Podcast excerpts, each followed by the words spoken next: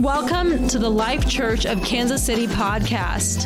Please consider following, sharing, and supporting by giving at tlckcmo.com. May you be blessed by the Word of God. Let's stand and we're going to go to the Word of the Lord. Matthew chapter 1. I love Christmas time. I love to preach the word of the Lord, especially at Christmas time. Matthew 1:18. Again, all of our guests, we're so glad you're here. And thank you for coming to celebrate Jesus with us today. Matthew 1:18, the birth of Jesus Christ was as follows. After his mother Mary was betrothed to Joseph, before they came together, or as husband and wife, she was found with child of the Holy Spirit. Joseph, her husband, being a just man, not wanting to make her a public example or to embarrass or humiliate her, he didn't know what was going on, was minded to put her away secretly. But while he thought about these things, behold, an angel of the Lord appeared to him in a dream, saying, Joseph, son of David, do not be afraid to take Mary, your wife, for that which is conceived in her is of the Holy Spirit. And she brought forth a son, and she will bring forth a son, and you, everybody say you shall call his name Jesus. That's your special assignment, Joseph. You're going to call him Jesus. He will save his people from their sins. So all this was done that it might be fulfilled, which was spoken by the prophet Isaiah, by the way, saying, Behold, the virgin shall be with child and bear a son, and call his name Emmanuel, which is translated God with us. Would you say that with me? God with us. Turn to somebody and say, God with us. Yeah. 24. Joseph, being aroused from his sleep, did as the angel of the Lord commanded him, took to him his wife. He did not know her till she had brought forth her firstborn son. And then he did exactly what the angel empowered, commissioned, and told him to do. He called his name Jesus.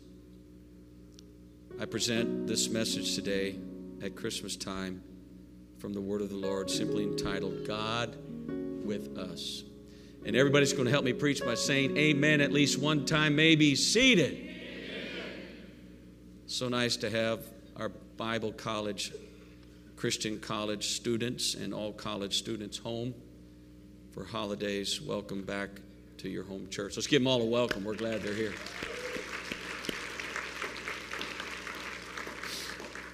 So would you agree with me that if an angel showed up, that would be sort of unusual?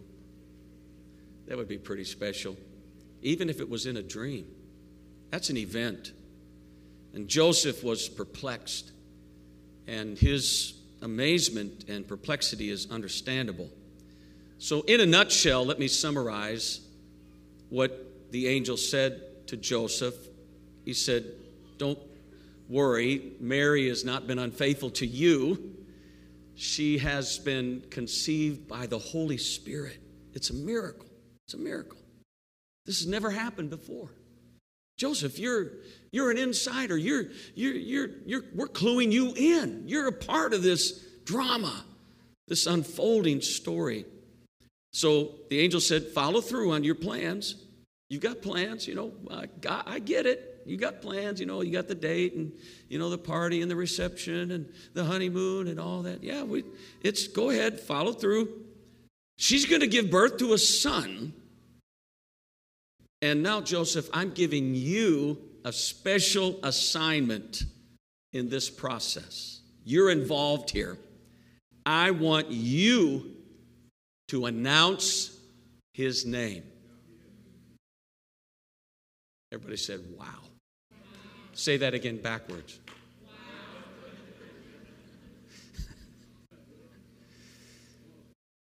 And then Matthew adds a postscript to this encounter.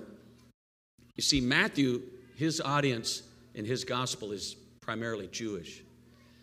And so Matthew validates everything with a prophetic quote from the Old Testament. And so Matthew reaches back into Isaiah 7:14 to affirm that this has been in God's mind for, well, since the foundation of the world, actually. Isaiah's prophecy about 800 years old. A virgin shall conceive and bear a son and shall call his name Emmanuel, which means, what does it mean? God with us. I want to just say that slowly again. Ready? God with us. I want you to turn around and look at somebody and tell them, God with us. Do it again and go like this. When you say us, go like this. Us. God with us. Now, everybody that did not do this, would you stand up right now? And this is a participation church. Could I say it this way? God is here for us. Do you know what it's like to be there for someone? Have you ever been there for someone? Or has someone ever been there for you? I was raised by the greatest parents in the world. And if I wasn't awesome, I should be awesome because they were awesome. And I am awesome. And I want, you know, I'm just, if you're a guest, I'm sorry. That sounds egotistical. If you're here every Sunday, you know. So I got a picture of my mom and dad, and I chose this picture. Oh.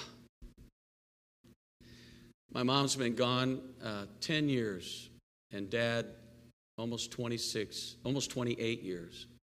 I can't believe it. And I look at him, it's just like yesterday.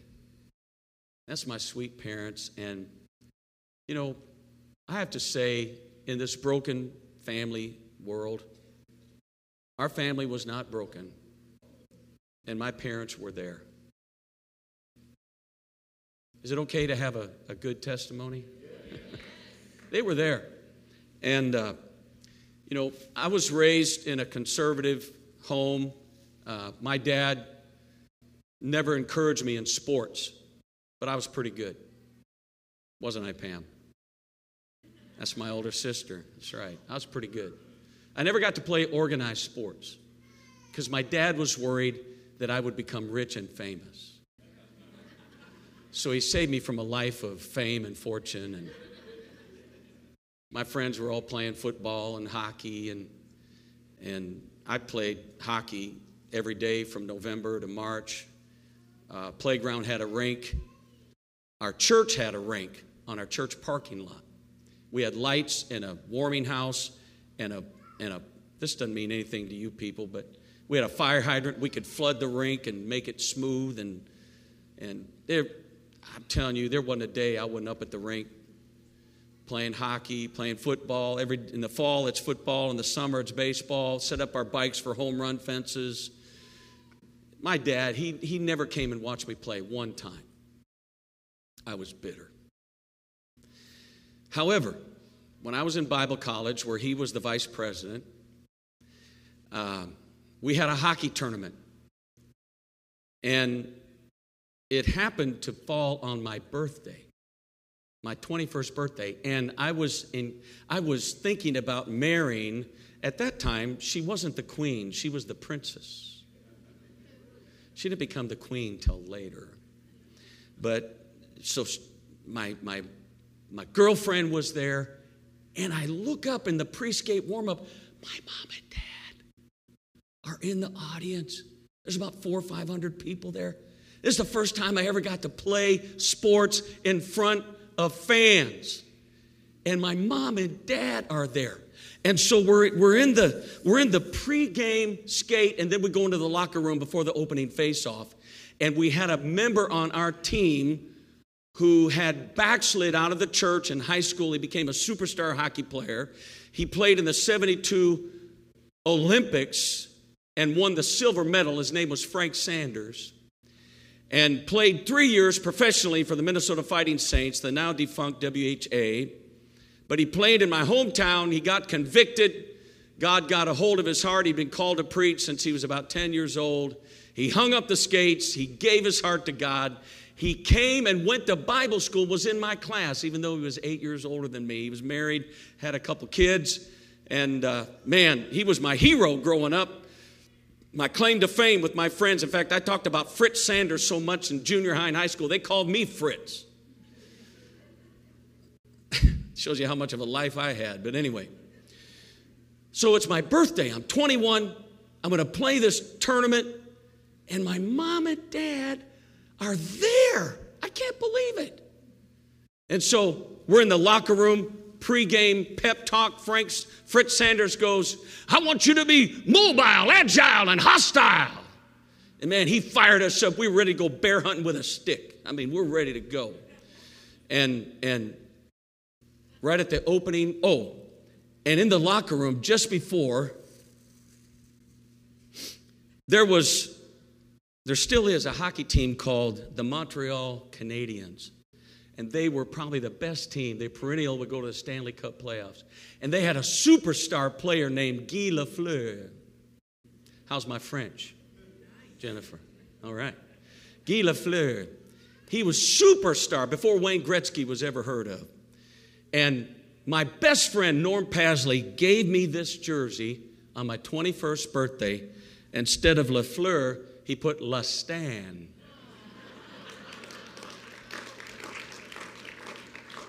I'm telling you, I put this hockey sweater on.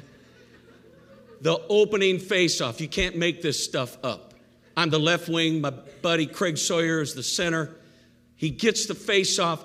Hits me going full speed down the slot. I split the defense. The goalie's poised to shut me out. I rip a wrist shot right over his right shoulder. It hits the back of the net, lights the lamp, and it's 1-0 already. Woo!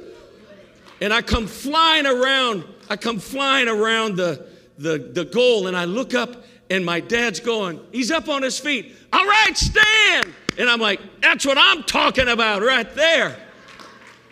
That was like 15 years of frustration. My parents never coming to watch me do anything. And I said all that to say, man, I sort of got into that. I still love to walk in a hockey rink and smell the ice. But I said all that to say they were there. It means something when someone's there for you. If you've ever buried a loved one, like the Dryers are going to on Tuesday, you remember the people who come. They may not have a great speech, wonderful present. Their presence is enough because they were there. There's power in your presence, just being there in those special moments. And I thank God that He is there. He's with us.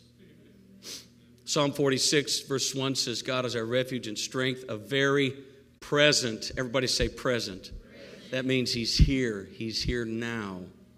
Verse 4, there's a river whose streams shall make glad the city of our God, the holy place of the tabernacle of the Most High. Verse 5, God is in the midst of her. And let me tell you why He's in the midst of His tabernacle, because that's where the people of God gather. Now, we know that God is everywhere, all places, at all times. He can't go anywhere to get anywhere. He's already there. Okay, and when we leave, He doesn't leave. He's still here, but He goes with us. And the reason He's in this house today so powerfully the way He is because we brought Him with us, because He is God with us. And I'm going to tell you, there's only something better than God with us, and that's in us. He's not just with us, He's in us. Paul said, Christ in you. Christ in you, the hope of glory. Verse 11, the Lord of hosts is with us. The God of Jacob is our refuge. I want to maybe walk in your life and rewrite your theology. Some of you have a theological bent that God is not for you. Some of you have this idea that you sort of have to coax God and butter him up and, you know, talk him into it and, you know, be Mr. Goody or Mrs. Goody Two-Shoes and, you know, maybe you'll get a, you know, a biscuit or something from God along the way. Can I tell you that's not the God of the Bible? I want to alter somebody's theological bent. You got something wrong somewhere thinking that God is this cyclops with one eye in the middle of his head and dragging one foot behind the other. He's got a knotty pine club, and he's just ready for you to make a mistake, and he's just ready for you to blow it like you know you do every once in a while. And when he does, he's going to let you have it. Can I tell you, that imagery is nowhere to be found in the Scripture. Amen. If you want to get a real image of God, go to Luke chapter 15 and the prodigal son. The father was watching. He was looking. He was waiting. The son couldn't earn it. The son didn't deserve it. The son spent his money on wine and women and riotous living. And when the moment the father saw him, he went tearing after him. He went running and he threw his arms around him. That's the imagery of God. That's how he's with us. That's the kind of a God that's with us today. He's looking for a reason to forgive you today. Amen. And the reason is his shed blood on the cross. Let's thank him for it right now. Thank you, Jesus. Paul said in Romans 8:31, what shall we say to these things? If God is for us, not only is he with us, he's for us. Turn to somebody else, say, he's for us. Now, if you're Joseph, your life just got messed up.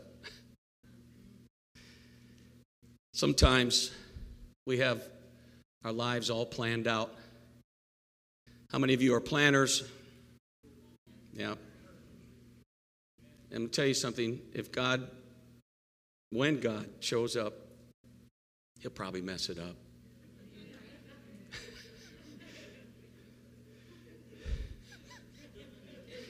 It's a gift. He can mess up your life, but he messes it up so good. Joseph had his life planned out. I'm engaged. I have a trade. I have a successful business. I have a good name in the community. See that little Mary? She's my gal. I'm going to marry her up. We're going to raise a family right here in Nazareth. It's going to be amazing. Suddenly, God is there.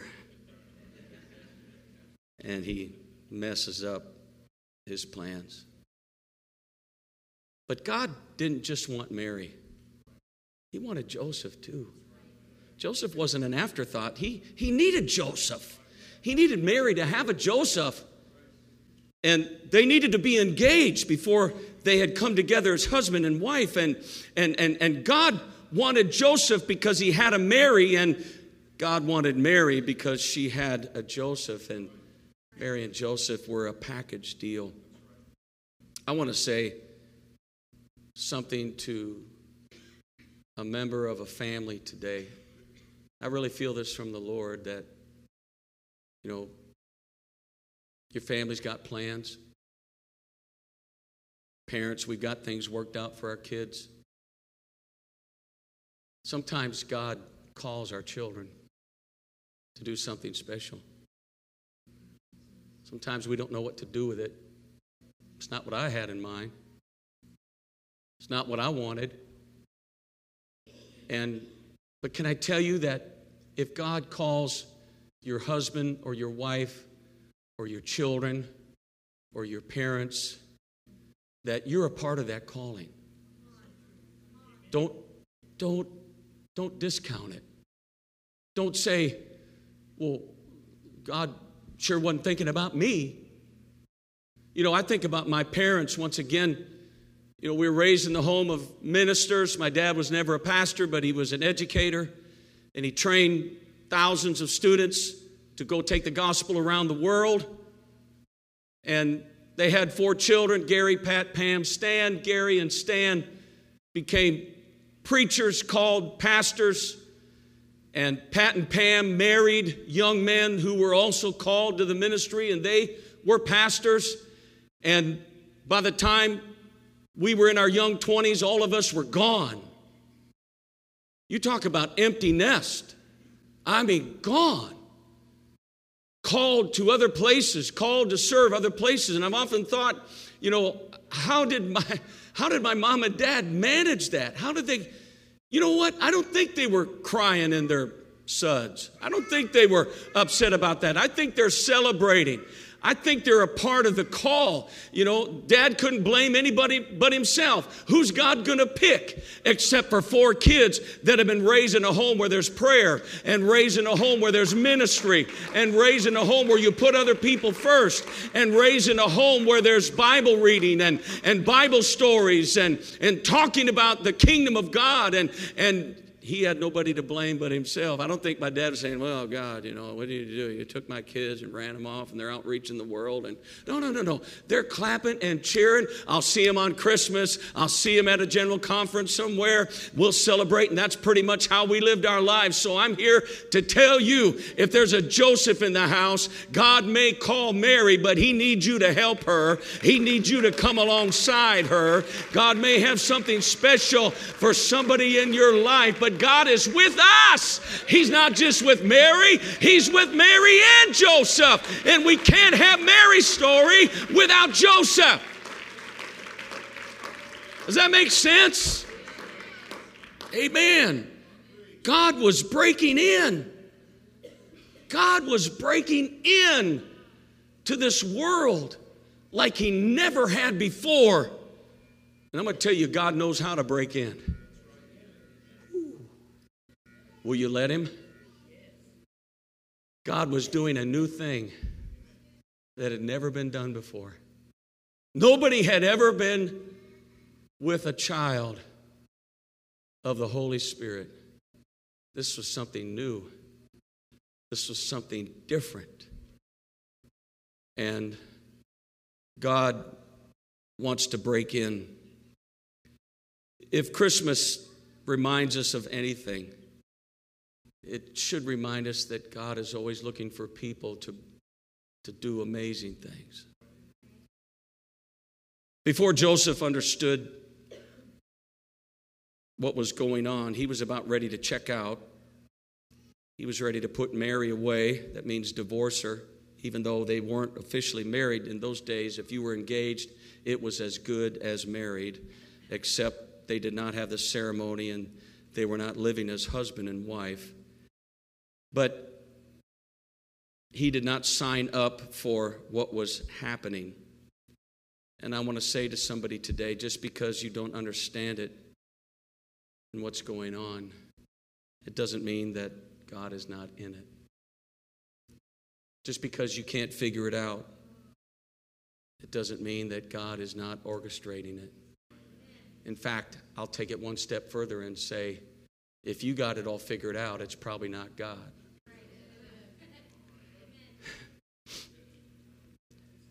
Isaiah said, his name shall be called Wonderful. Everybody say Wonderful. Wonderful. You know, the root word of wonderful is wonder. Wonder, in awe. Are you in awe of God? Are you in awe of his mind? Only from the mind of Minolta? Forget it. Oh, that's an old commercial that didn't even connect. The mind of God? The Bible, Paul said, who has known the mind of the Lord that he may instruct him? David said, what is man that you are mindful of him, and the Son of Man that you would visit him? You will never figure God out. In fact, the day you figure God out is the day you've made a God with your own hands. I don't ever want to get to the day where I've got God figured out. If God wants to break in and do a new thing, woe be it to me from stopping him. I want to be in awe of God. Amen. The Bible, Isaiah said, as the heavens are higher than the earth, so are God's ways higher than our ways and his thoughts higher than our thoughts. And I'm going to tell you something. You don't know it all, but there's a God in heaven who knows it all. He holds all the world in his hands. He's got it figured out. All he wants you to do is trust him. And I don't want to serve a God that I know what he's up to all the time. I don't want to serve a God where I've got him figured out. I want to be in awe. I want him to keep me guessing. I want to wake up tomorrow morning and say, God, what's going to happen today? What's going on today? What plans do you have in mind? I'm throwing my plans away, and I want to follow your plans. Oh, yeah. Amen. Praise God. And in this message to Joseph, God keeps it simple for Joseph. You know, the angel's like, Joseph, I just need a 2-digit IQ here. We're going to keep this simple. You got one job. Don't you love those memes and those videos? You got one job. People that are blowing their one job, don't figure it out. You got one job, Joseph. Call his name Jesus. Keep doing what you're doing, Joseph. Stay engaged. Date her. Protect her. Provide for her. Love her. Oh, one more thing. I need you to make an announcement. I need you to make an announcement that Moses wanted to make when he said, who shall I say has sent me? And all I could say is, I am. And I need you to make an announcement that Isaiah was trembling one day in prayer. Maybe it was the day that he wrote Isaiah 28:11 with stammering lips and another tongue. I've sort of wondered if Isaiah got in the presence of God and his lips were stammering, Brother Nix, but he couldn't break through to the Holy Spirit yet, because John 7 says that the Holy Spirit was not yet given because that Jesus was not yet glorified. But Isaiah saw something. His name shall be called Wonderful. Oh, this is good. Come on, Jesus. Come on, God. Counselor. Oh, that sounds good. The Mighty God. Now he's getting warmer. Now he's getting warmer. This baby shall be called the Mighty God. Come on, bring it on. What's the name? The angels wanted to look into it. The prophets wanted to look into it. The everlasting Father, he said. Wait a minute. This baby's the Mighty God? Yes. This baby, this child that's going to be born in Bethlehem? Yes. He is the everlasting Father. He is the Prince of Peace. But as close as Isaiah got to the revelation of God's name, he didn't even get it all the way. It wasn't time. I'm holding that for you, Joseph. I'm reserving that for a carpenter, not a rabbi, not the high priest, not some theologian. I just need a common man, a faithful man. I need Mary's espoused husband to make this very special announcement. Can I tell you today that the name of Jesus as God's name is the greatest revelation that has ever broke into this world. For 4,000 years, the Old Testament was quaking and shaking and ready, and it's a carpenter who says at the birth of Jesus, perhaps on the 8th day, when he's taken to the temple and he's circumcised and his name is presented, his name shall be called, say it with me, Jesus. His name is, God's name is not Allah. That's not an alternative name for God. God's name is not Shiva. His name is not Vishnu.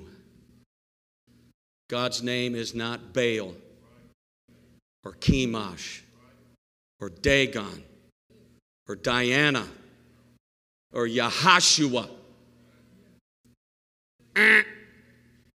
No. God's name is not even Father, Son, and Holy Ghost. There is only one God. Isaiah said he's the Mighty God. He said that baby is the Mighty God, the everlasting Father, and his name is Jesus. That's the greatest revelation. His name is Jesus. His name is Jesus. Are you glad you know God's name today? Are you glad that he broke in and he's doing something new and something real and something relevant? His name is Jesus.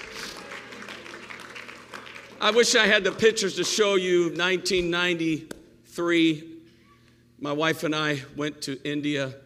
I've rehearsed this story before, but I have to tell it again. We traveled 25 hours. We drove 5 hours across 5 mountains. That's what they called them, probably like Ozark Hills. And we get to this little village of 1,500 people. We stayed in a $1.50 a night hotel. And the Geico geckos were running all over the walls. And that's when the princess became the queen. And we didn't hardly sleep a wink for a week. And we ate out of our suitcase. We were so ridiculously paranoid. But it was our first rodeo, first time out of the country. And our host, Steepy Thomas, he goes, "Pastor, you want to go preach to tribal people?" I said, "What do you mean, the tribal people?" He said, "Oh, illegal to evangelize tribals.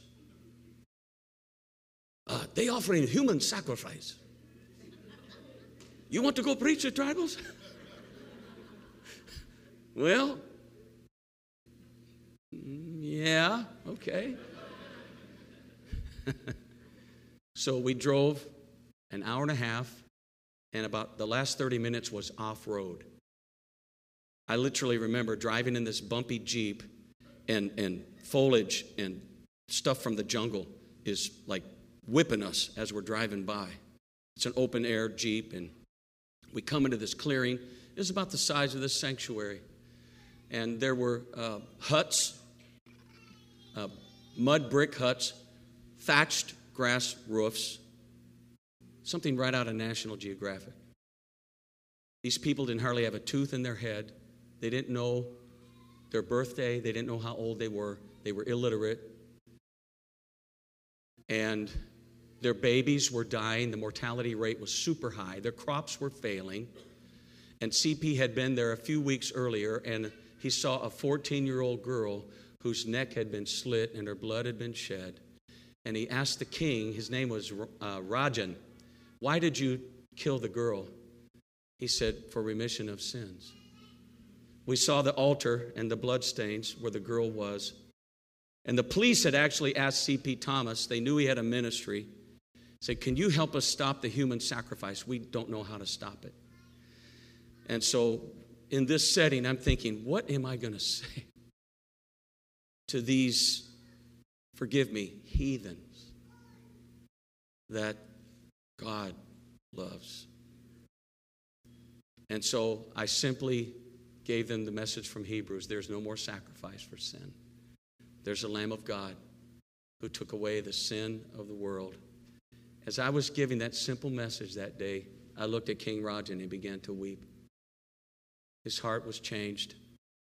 A few days later, C.P. Thomas came back, baptized him, and when the king gets baptized, everybody else gets baptized. I sort of like kingdoms like that. Yeah, whatever the king, "Oh, you all be baptized." What are you going to say? So the whole tribe gets baptized in the name of Jesus. And watch this. The crops started springing up. The babies stopped dying and started living. Why? Because the devil got kicked out of the tribe. Jesus said, "The thief comes to steal and kill and destroy." He said, "But I have come that you might have life and more abundantly." What happens when Jesus comes on the scene? What happens when the power of God begins to move? There is a turnaround. There's a shaking. Then God brings life where there is death. That's the kind of God we're serving at Christmas time. And God can stop the madness and the insanity and the darkness in your life today. That's why he's here. That's the message of Christmas, is to take that which was dead and make it alive. Can you say amen? Amen. Everybody say, "God with us." God with us. So I bring the message to a close. Emmanuel does not mean God with you. It means God with us.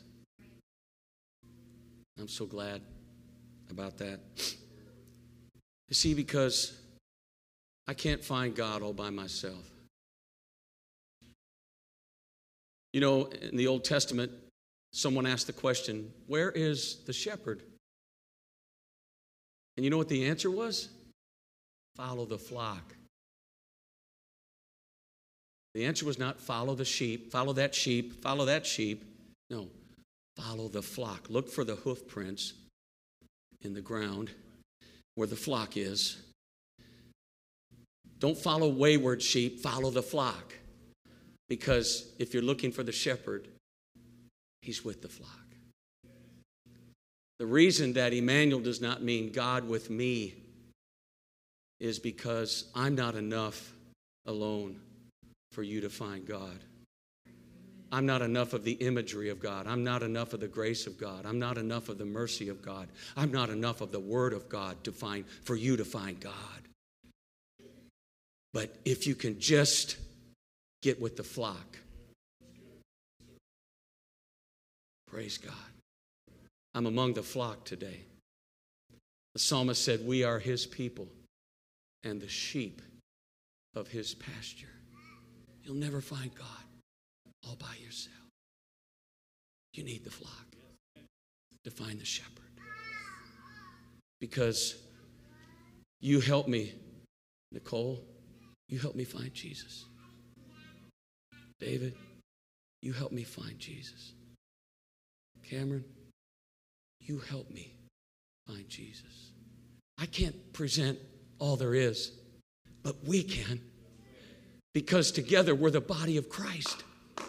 Come on, we're the body of Christ. Praise God. If we're the body of Christ and the body has a head, and the head is the Lord Jesus Christ, I need you to help me find God. And you need me. This is why he's God with us.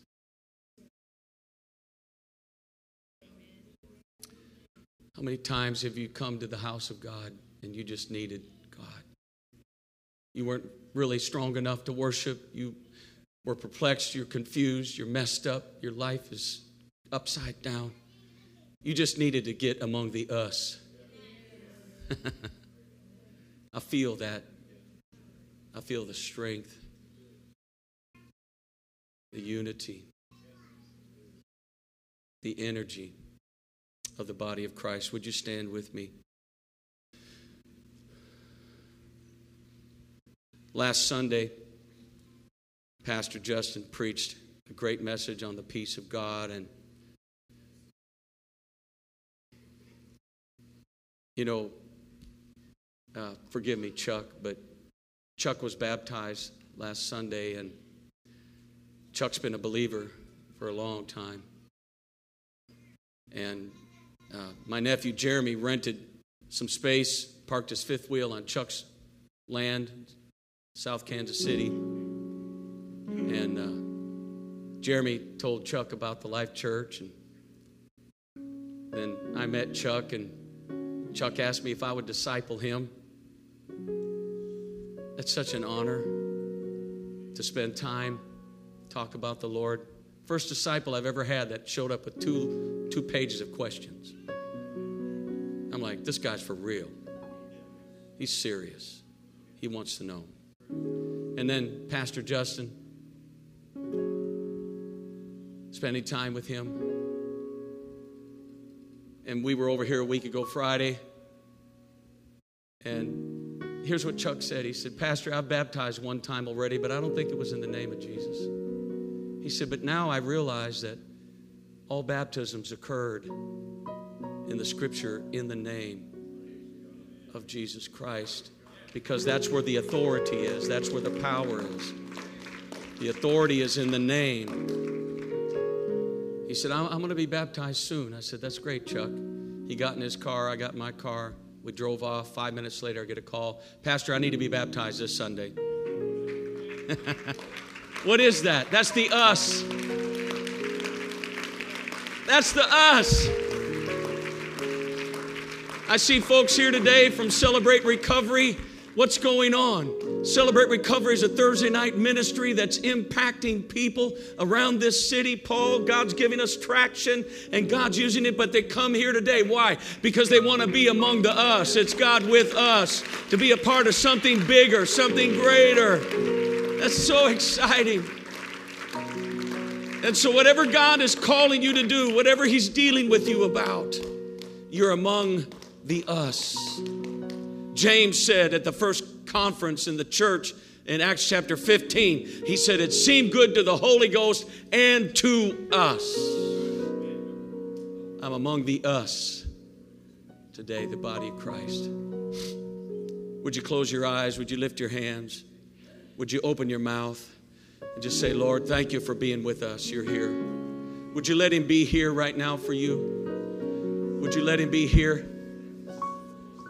Come on, let him be here for you right now. Are you perplexed about your future? Is God breaking in to your now? Is everything upset? Is everything upside down? Maybe God's in doing this. Maybe God's using this. Come on, receive a message at Christmas time. Don't miss Christmas. Don't miss Christmas. God's breaking in today. Lord, I want to say thank you for the Life Church and every person that's in this house today. No matter who we are, where we've come from, we're together, Lord, and you're God with us. You're God with us. You're God with us, Lord. I found you in a church. I found you, Lord, at an altar. I still remember at the age of 7 when you touched me for the first time, but I couldn't do that by myself. It took a preaching. It took a pastor. It took, Lord, worshipers. It took intercessors for me to find you, Lord. Let somebody find you today. Be God with us today, Lord. Be God with us. Come on, I wish somebody would lift your hands and open your mouth and reach out to God and cry out to God. Do you need him on the scene? Do you need him to step in? Do you need him to break in today? Just let him break in. Let him break in right now. Let him break into your life. Hallelujah. Praise God. I'm going to tell you what, I know he's here. When you got 4 and 5 and 6 and 7 and 8-year-olds up here during the worship service and God's blessing them and filling them with the Holy Ghost, God's breaking in. He's breaking in. He loves children. I know he's here. I know he's here. I know he's here. I know he's here. Do you need the strength of the church today? Do you need the strength of other believers? Then I want you to come forward. If you're feeling a little bit vulnerable right now, if you're feeling just a little bit maybe alone, let's say. We've all been there. Just come on. Come on up here. Let the church minister to you today. Good. Come on. Just feeling a little isolated. And you just need somebody to lay a shoulder on your hand, or a hand on your shoulder, and pray a prayer blessing. Come on, anybody else? Anybody else feeling a little lonely today at Christmas time? A little bit left out? Maybe your family's not what you hoped it would be or thought it would be. Come on. Come on up here. Come on. This is being vulnerable right now. That's good. Come on. Come on. That's it. Come on. Praise God. Oh, he's God with us. Come on. Praise God. God bless these widows. God bless the orphans. God bless the strangers. Come on, anybody else feeling just a little vulnerable right now? Come on. Could I get some of the body of Christ to come up around these, come up behind them? Just put a hand on their shoulder. Let's minister right now. Let's pray with one another. Come on, let's encourage each other right now. In the name of the Lord, I come against loneliness. In the name of the Lord, I come against the lies of the enemy. In the name of the Lord, you will never leave us nor forsake us. Keep coming, because there's folks coming behind you. There's folks trying to get forward that are coming behind you. Just come on. That's it. Let's just have a prayer meeting right now. Come on, let's pray. Families with families, husbands with wives, wives with husbands, parents with children. We never leave the Life Church without an altar call, without a chance to pray with each other and for each other. Thank you for listening to this message. For more content, follow us on Facebook, Instagram, and YouTube at The Life Church KC. Reference the episode notes for more details.